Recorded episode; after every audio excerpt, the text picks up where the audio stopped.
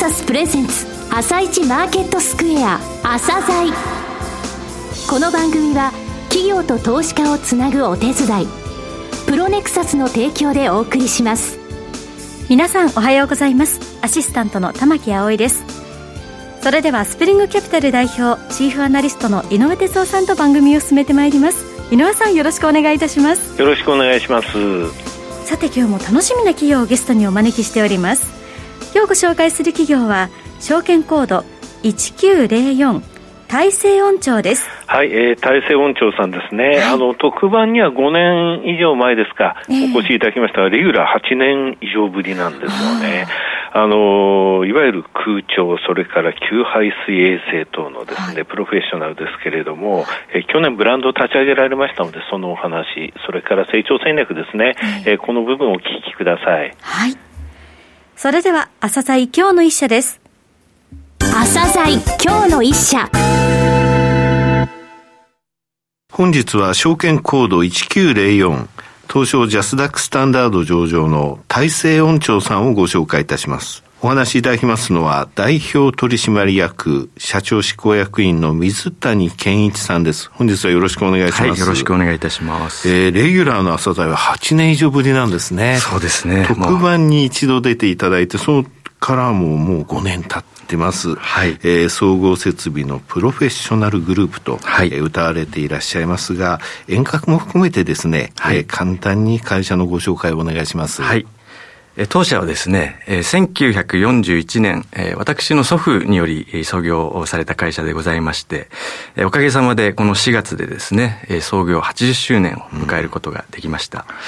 で、あの、創業の当初はですね、まあ、現在あの、工事会社なんですけれども、どちらかというとそのメーカー寄りの立場で事業をスタートしておりまして、はい、まあ、冷凍冷蔵装置のですね、うん、えー、メーカーということでございました。はいまあ、その後、あの、社会背景の変化ですとか、あの、事業の拡大に伴いまして、まあ、現在ではですね、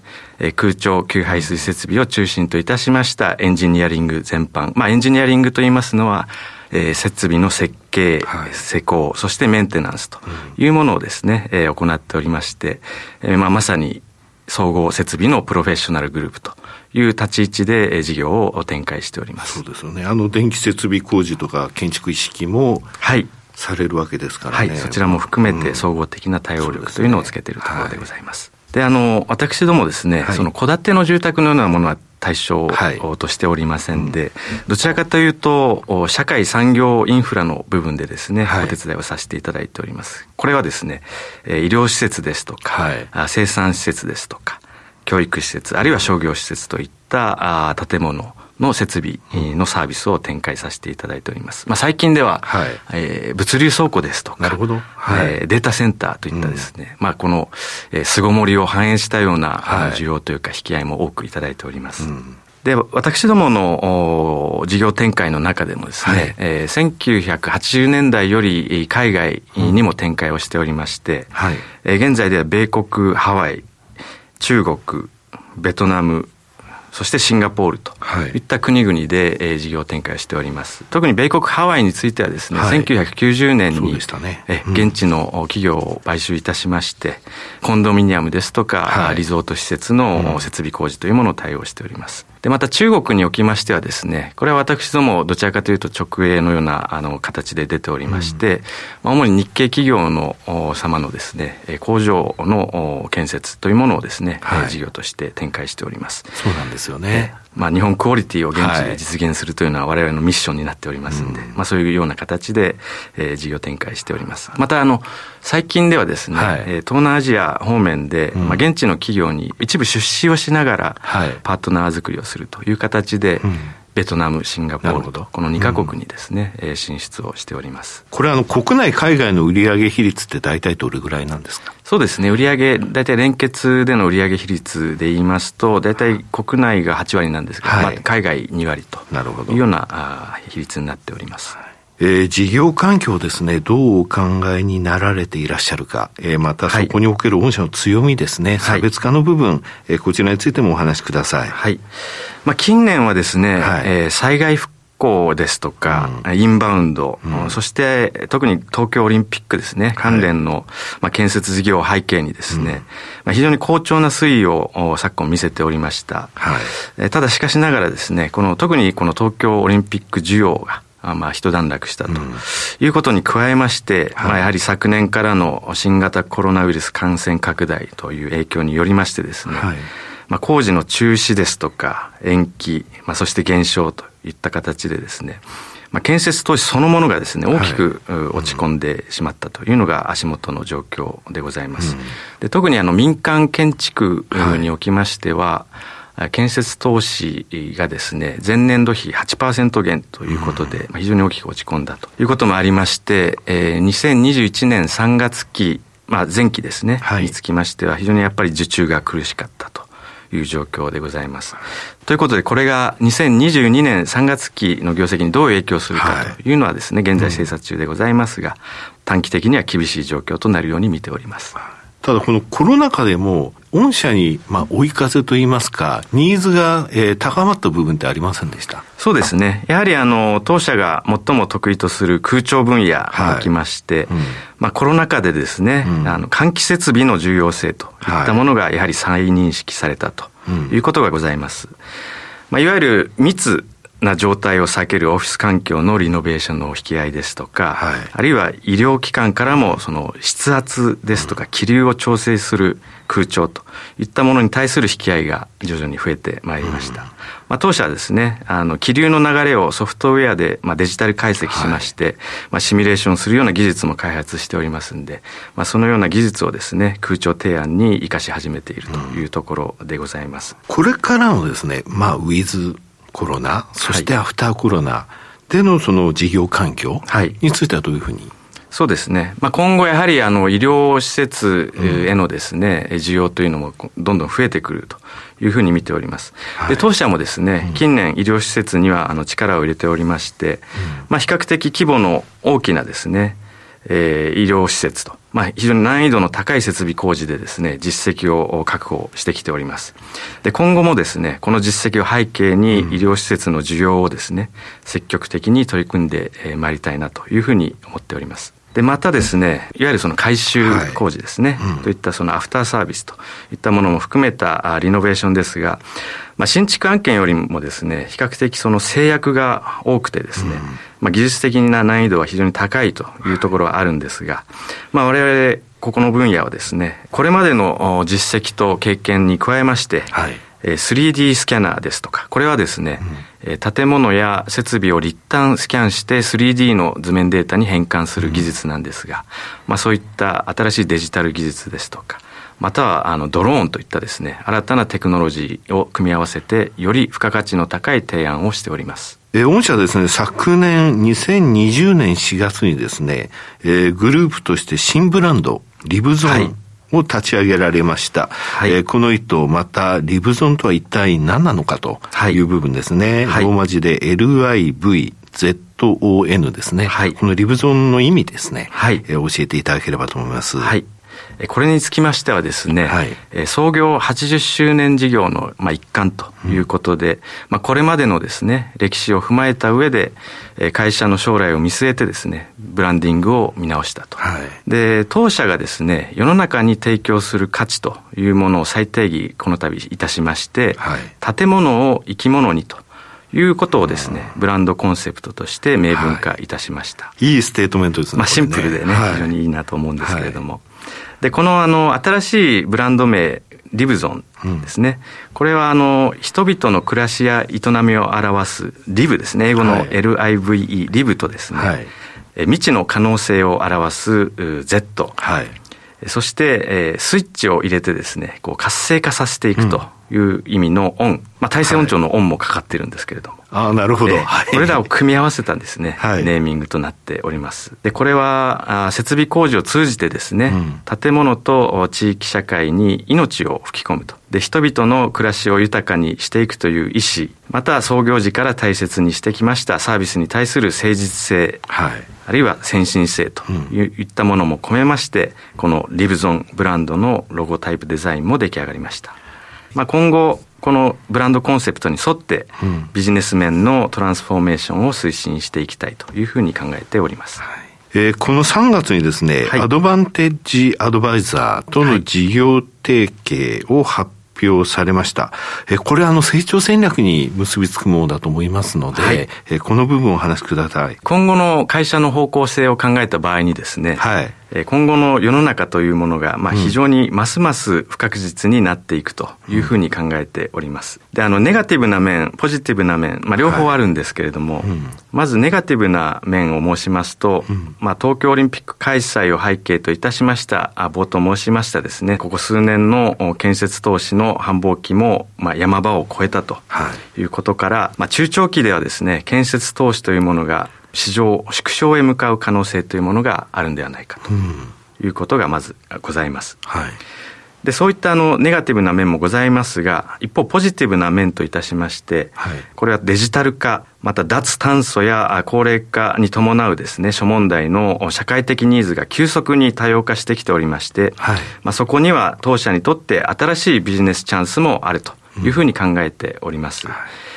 でまあこのような見通しの中ですね当社も思い切ったビジネス面のトランスフォーメーションが必要であろうという判断からですね、まあ、今般、えー、2030年に向けた長期ビジョンを策定いたしました。はい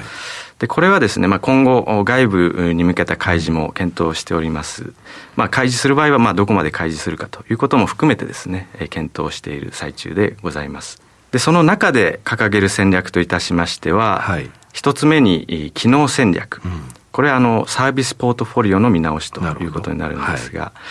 い、えー、2つ目に地域戦略、うん、これはあの地域への資源配分の見直しということになります。はい、で最後3つ目に DX 戦略と。これはあのデジタルトランスフォーメーションでございますが、はい、まあビジネスのデジタル化からビジネスのトランスフォーメーションにつなげると。で、この3つの戦略の融合によりまして、事業環境の急激な変化に対応できる、より総合力の高い、総合建物サービス企業といったものへの変換を目指してまいります。えここにおいて、あの、先ほど申し上げましたアドバンテージアドバイザーとの事業提携というのはどういうふうに生かされるんでしょうか？はい。えっと、今回のですね、はい、えー、まあ、業務資本提携という形になるんですが、これはまさにですね、これらの3つの戦略を進めるためのブースターエンジン的な役割と捉えております。はいうん、で、これによりまして、当社の長期的な企業価値向上を進めてまいりたいと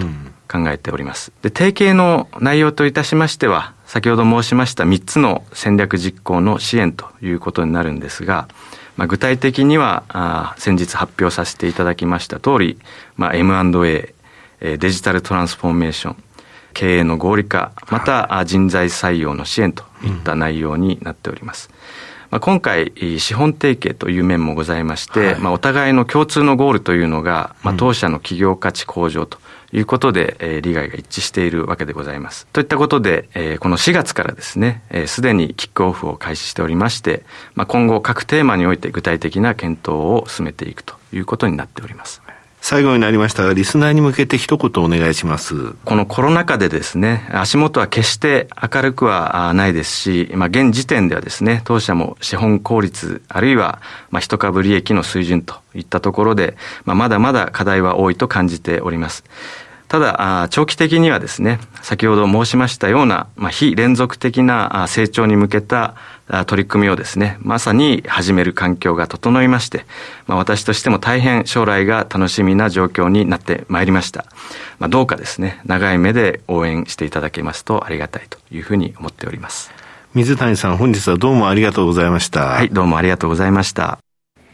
今日の一社、大西音調をご紹介しました。さらに井上さんにお話しいただきます。はい、えー、水谷社長ですね、はい、あの、業界の中でかなりコンサバティブにですね、えー、冷静にその業界動向っていうのを見てるなっていう印象なんですね。はい、そしてその中で自分たちのその価値っていうのはどこにあるのかっていうのを考えてリブゾーンというブランドを立ち上げたと。はい、そしてこれからの業況の中でですね、それからニーズの中でやっぱりあの技術力、それからあの、えー、難しい工事が増えてくるわけですね。そういった中で力を発揮できる、そういった、えー、いわゆる立場にはありますと、はい、そういった中、これからの戦略として、今回のアドバンテージアドバイザーとの事業提携がありますのでね、えー、あの非常にあのコンサバティブなことを言われたようですけれども、はい、これからに向けてのちゃんとその、えー、体力づくりっていう部分っていうのは、うん、えー、考えた上での経営をされてると、そういう、えー、ふうに感じましたね。えー、はい。